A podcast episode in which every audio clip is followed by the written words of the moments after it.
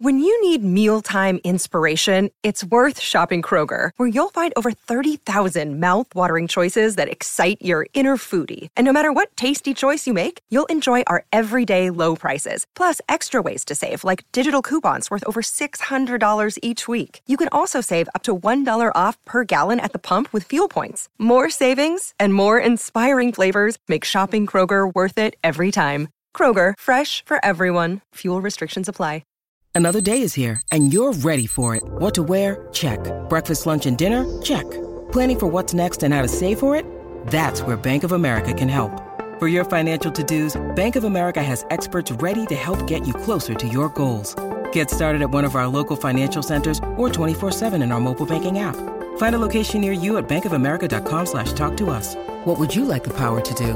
Mobile banking requires downloading the app and is only available for select devices. Message and data rates may apply. Bank of America and a member FDIC.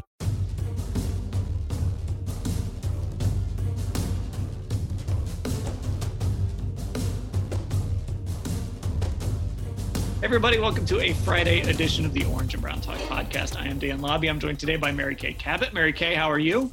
I'm doing great, Dan. How you doing? Doing well. And also joined today, welcome back, Ellis Williams, joining us here on the Orange and Brown Talk podcast for the first time in a long time. Ellis, it is great to uh, to see you and hear you again. Hey man, it's great to be back. It's great seeing you and Mary Kay.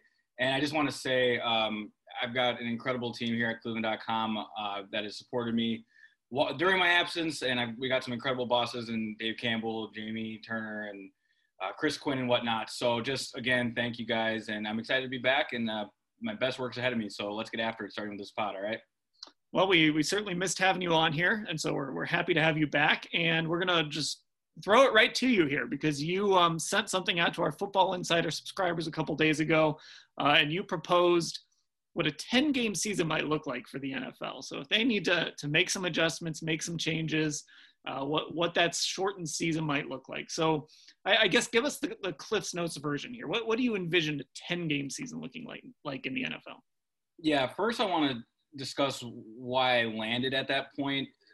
I've been watching a lot of NBA, like probably a lot of us have. You know, it's, it's a great TV product. Uh, not a whole lot going on still right now and you see uh, the urgency there. They're treating the the bubble um, almost like an entirely new season. It is. It's you know their brand, ESPN's branding at the NBA restart and whatnot. Um, and then you look at stuff with baseball, how they first formulated their season with 60 games, and then the issues they're having, and furthermore the teams they're playing. So now let's break this down rather than the NFL playing 16 games, which feels um, like a lot of unnecessary risk. And I understand why it's 16 games. There's revenue here to be made with uh, TV contracts and whatnot. And I don't have the answers for that yet, how they could make it up. I think we may be able to uh, bounce that around and explore that as this podcast unfolds. But I landed at 10 because it would allow the league to still play all their division games. So you play everyone in your division twice lands you at six games. So, you know, you're still getting the Browns, are still getting the Ravens twice, the Steelers, and good old Joe Burrow now in the Bengals. Um, and then, like baseball, keeping the travel short, uh, the NFL could do something it's you know never really done unless it falls uh, in a calendar year. So you could just play your sister division, if you will, meaning the Browns being in the AFC North would play NFC North opponents. And going through the schedule, and this is, you know, for people covering the league for a while, like you two, you, this is probably more of a norm. But you know, I saw that really that's just what they do in the preseason. They, they the Browns were going to play most, if not all, the NFC North this uh, year, I believe. Um, so it, it, feels like that that um, connection is already there. They were going to have that joint practice with Green Bay, of course. Um, and with those four games, you play the sister division once.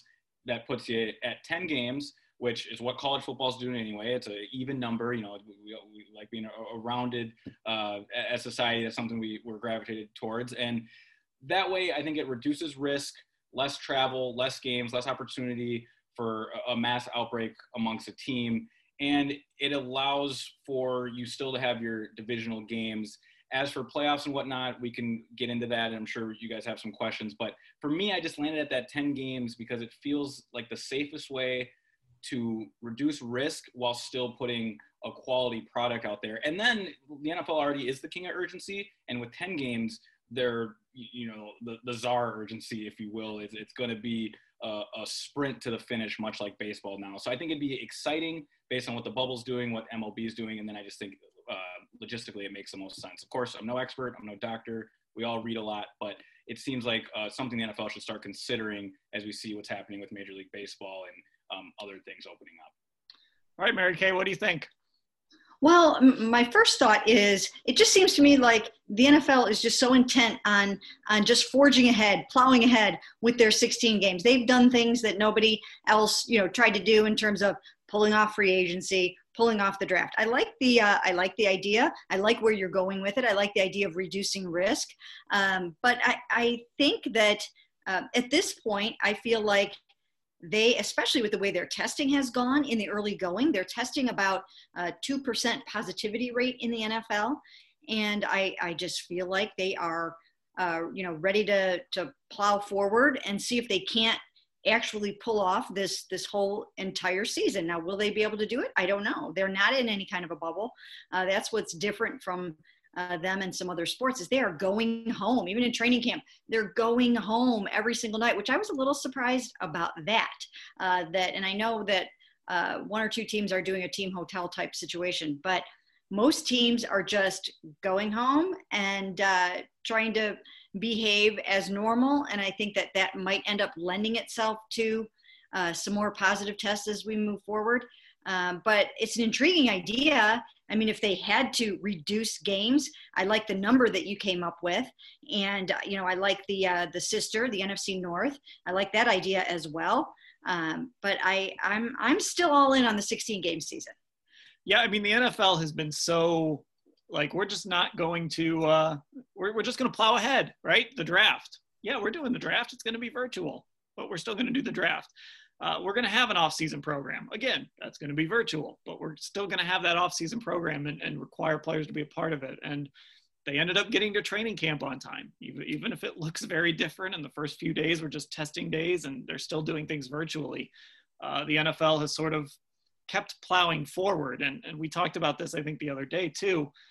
Th- this is kind of a league that, with that next man up mentality, as cold as that might sound, that, that almost feels like the approach they're taking you know, we're, we're going to try to mitigate the risk, but we're also going to set up situations where we can play football games on Sundays, even if someone happens to test positive or, or comes down with this.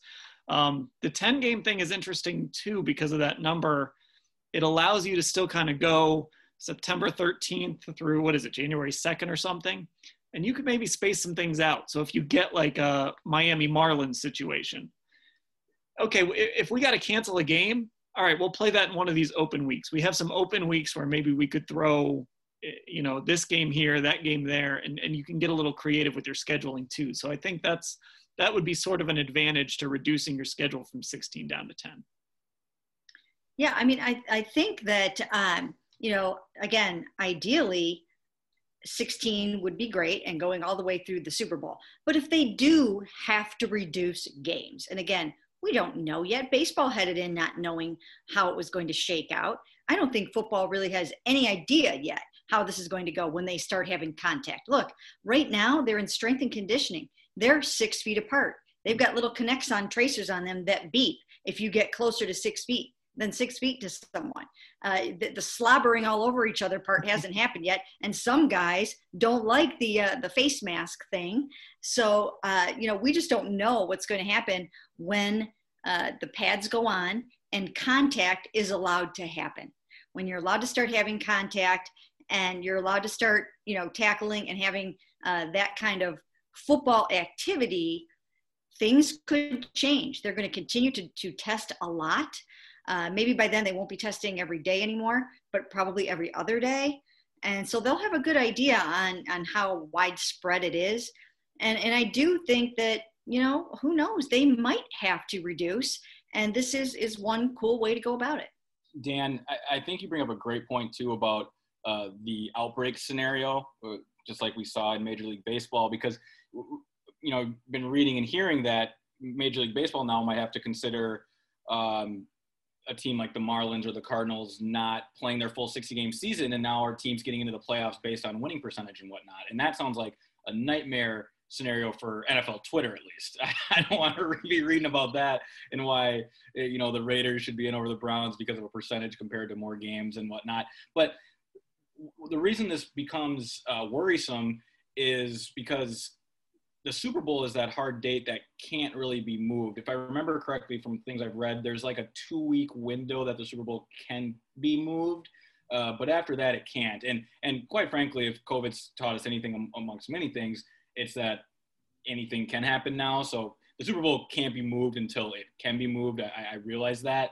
But Dan, what you said with allowing uh, some some some weeks to breathe, some space, some wiggle room, some built-in flexibility, rather than adapting on the fly, a 10-game schedule on the same timetable allows, I guess, we could call them mini bye weeks. You know, you, a team's going to get maybe two or three of those instead of one, but it just allows it would allow the NFL to jog through this rather than sprint and and react when things go wrong and and they can instead casually go through this and be prepared if something go, does go wrong because quite frankly uh, we'd probably be foolish not to think there's going to be a, a, a, maybe not as big an outbreak as the marlins percentage wise uh, to an nfl team but there is a real chance an entire room gets decimated. There's already been plenty of chatter about that, and we've seen. Uh, yeah, I think I, I, saw on Twitter this morning the the churchgoer the in Ohio.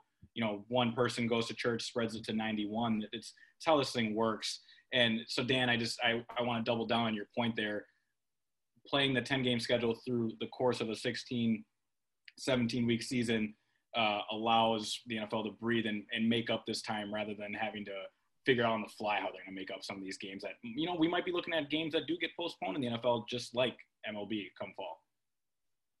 Yeah, it's going to be interesting. So um, that that's the ten game idea. I'm going to throw out the idea that I had. I, I did. I also did a, a Football Insider newsletter um, about this as well. So I'm going to throw that out here uh, before we take our break. Um, so you got 32 teams. Now maybe the pods are a little too big, but what if the NFL did like eight pods, right? So what would that be? Or whatever, eight pods of four teams or four pods of eight teams, something like that. I'm going back. I'm an English major, not a math major. so I, I got to redo my times tables. But let's say they did four pods of eight teams or something like that. And you basically played all those teams once or all those teams twice, sort of like almost World Cup style. And then the top two teams from each pod advance after a two week break it, it just seems like the NFL is so hard to put in a bubble that you'd almost have to think of it if they decided that they had to go the bubble route that, that you you would almost have to go in pods. Now maybe eight teams is still too many people. Maybe you'd have to go by division or, or something like that. But i guess i'm wondering what you guys would think if the nfl decided you know what? This season is going to be too hard to pull off. This isn't working. We're going to have to take an extreme measure and, and bubble some teams up and then maybe take a two week break and bring them back together for the playoffs or something like that. What, what if it had a little bit of that World Cup feel to it? Would you would you guys kind of like that? Would you like the uniqueness of that for a football season, or would it feel kind of cheap? you, you know what i i, I kind of like that idea too it's very very creative you guys have come up with some really creative ideas to pull this off and i kind of like the uh, the little bubble the little uh, pod that you can kind of exist in uh, logistically i think it would probably be really difficult to pull off especially if you're trying to pivot and do this at, you know once the season gets underway or try to pull this off you know even before the season starts on the weekend of September 13th. It might be hard to try to figure that all out, but uh, I, I, I kind of like the, the World Cup, you know, round, you know, round table sort of idea. Yeah, as do I, Dan. But quite frankly, and I know you guys have talked about this already, the NFL just wasted time in, in planning all this. And this isn't a knock on uh, the NFL and, and medical experts and these teams because they, they do deserve a lot of praise and credit for how these training camps have been completely remodeled, redone to you know be as safe as can be and have these players feel like they're protected and healthy and that their health is the top priority. The innovation there, the NFL deserves credit on. Where they fell short, and really where Major League Sports in general fell short, because let's face it, it's about you know it's tradition, especially the NFL. One of the leagues just should have went for this. You know, they should have went for the World Cup style and just it, it could have been a ratings phenomenon. It, it could have been a one-time thing. That's how you brand it. How you advertise it. Now, it obviously wasn't going to be the NFL because it, it's the, one of the most traditional, if not the most traditional league outside of baseball that exists. But but Dan, I'm with you that just a league in general embracing this moment as unprecedented because this is all hopefully uh, one year of our lives that will come and go, and it could have been you know one special sports season for an NFL team to do that. Um, you know, I'm thinking World Cup style, and then a, a you know, the NBA try is kind of doing it with the, the eight nine plan, so they they they sort of sprinkled it in, um, inviting 22 teams to the bubble and whatnot. That's the closest we're going to get. Um, but for the NFL to look like that, it sure would be ex- exciting. And now with camp starting up, we have some stuff to write about. But man, a scenario like that would have gave us plenty to write and talk about. You're telling me, Dan. Wow. Well, uh, you know, I think the other thing to think about is, you know, what if a team has to shut down? You know, what if, you know, what if, you know, 30 teams are okay and two have to shut it down? Or what if some states decide that they're in a situation where no, you can't, you cannot play football in our state. Now, I guess it would be easy enough to move a team to another state in the event that that happened. Uh, but you know, those are things that that we're going to have to be aware of as we move forward. Uh, are that you know it, we, there could be a situation where it sweeps through a whole team or two teams or three teams, and and then what's going to happen? Okay, we're going to take a break. I'm going to tell everybody about Football Insider. You could have seen those season proposals already if you're a Football Insider subscriber. So I'm going to tell everybody how they can get involved in that. And we'll come back and wrap up this Friday edition of the Orange and Brown Talk podcast. Time for me to tell you all about Football Insider, our tech subscription service where me, Mary Kay Cabot, Scott Patsko, Ellis Williams will text you with the latest on the Browns news, analysis, what we're thinking, and more. You can text us back and we respond directly to you, cutting through the clutter of social media. You also get opportunities to get involved in this podcast and participate in roundtables and other events for our subscribers. It's like a little club, and you want to get involved with this club. You even get a newsletter every day. It's got exclusive content you either won't see on cleveland.com or you'll see before anyone else. You know what, though? Don't let me tell you about it. How about if you hear from some of our subscribers as to why they love Football Insider? I, I, don't know why any Browns fan would not want to have this. It's great. There's something every day. I mean, it's really, really keep, keeps me in touch with uh, the Browns. The daily newsletter that y'all put out there, I, I really like that. It's got a lot of links, a lot of different read ups. I mean, just you know, you get a lot of content. That's why I like it. If I'm at work or something, I need a quick break. I can hit that up and say, oh, and in a minute I can read uh, what you wrote and uh, you know see maybe that there's further information in you know one of your other articles or something like that. I get excited when I see you know my little text messages pop up. so if you want to join us, you can start a 14-day free trial by going to cleveland.com slash browns and clicking on the box on the right side of the page. It's $3.99 per month after the trial. Or even easier, since it is a text service, pick up your phone and text 216 208 3965 to get signed up. Again, to start your 14 day free trial, text 216 208 3965. Now back to our show. Back on the Orange and Brown Talk podcast and Labbe with Mary Kay Cabot and Ellis Williams. Again, a name you haven't heard for a while. Ellis back with us. Uh, guys, let's talk about the opt out deadline. We talked about the season schedule and maybe a couple adjustments we might make, but let's talk about opt outs as we're recording this. Uh, the opt out deadline was about an hour and a half ago. Uh, so when you hear this, four o'clock yesterday, the Browns, you know, it, it's weird. They kind of got hit hard numbers wise, I guess, by opt outs, Mary Kay, but really only one really significant player opted out, and that was Andrew Billings. Other than that, you know, they lost some guards, but I don't think anybody that we had circled as maybe potential starters. But uh, were, were, there any surprises to you as, as we hit the opt out deadline? No, no surprises whatsoever. And again, as you mentioned, Andrew Billings is the only player that I think was really going to, to have significant playing time this season. I think he was going to be a key part of the, de- the of the defensive tackle rotation. And who knows? I mean, I, I don't think he would have landed a starting job, but I, I think that he would have made a strong case to be out there a lot based on uh, you know his play in the past, his his PFF grades, and things like that. So uh, that that one was a little bit of a surprise early on, and um, other than that, I mean, again, you've got backup, backup guards that we're going to try to maybe challenge for the starting job, but really you've got Wyatt Teller and Nick Harris uh, that will be vying for the right guard job. So they didn't really lose anybody else where they're wondering. It's not like the Patriots where they lost some significant starters and they are go- going to be scrambling to try to figure out uh, how to cover for those guys. But Thank you for mentioning Nick Harris among the guards. I've been trying to push this over and over and over again that I don't believe the Browns actually drafted a backup center. Uh, but anyway, Ellis, uh, as, as, you're watching opt outs across the league and, and with the Browns, uh, what did you think? you know, it'd be a little cold to say winners and losers here, so we won't do that. But, you know, again, the Browns didn't really lose a player that, that is going to make or break their season. Yeah, a few things. First, Mary Kay, you mentioned the Patriots. Um, with everyone they've lost, including guys you know like Dont'a Hightower and whatnot, um, and not only to opt out, but from players last year, Jamie Collins, Kyle Van Noy. Uh, I don't think the Browns have the. I do not think the Browns have the least experienced linebacker room in football anymore.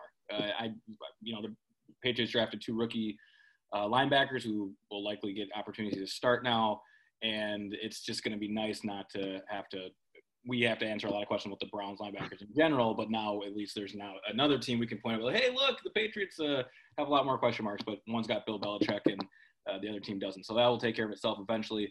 With that being said, on uh, Andrew Billings, I think, like Mary Kay said, that one's going to hurt. I watching tape on him, it feels like he was brought in specifically to be a, a Baltimore Ravens run stopper. He, he's a he's a three technique that can uh, play inside and, and, and pin down when need, needed. He's not a big sack numbers guy, but he just he takes up space. Uh, he he is assignment sound, not afraid to you know take on the double teams. Uh, not afraid's not the right word. He respects his assignment, takes the double teams, and frees up guys like you know Myles Garrett and Olivier Vernon on the ends to go after the ball carrier. I think that's going to hurt. I don't know if Jordan Elliott's ready, uh, the rookie out of Missouri, uh, defensive lineman, is ready to be what Andrew Billings is. I just think watching tape, they're two different players. Uh, one's 22 years old, the other is going to be 25.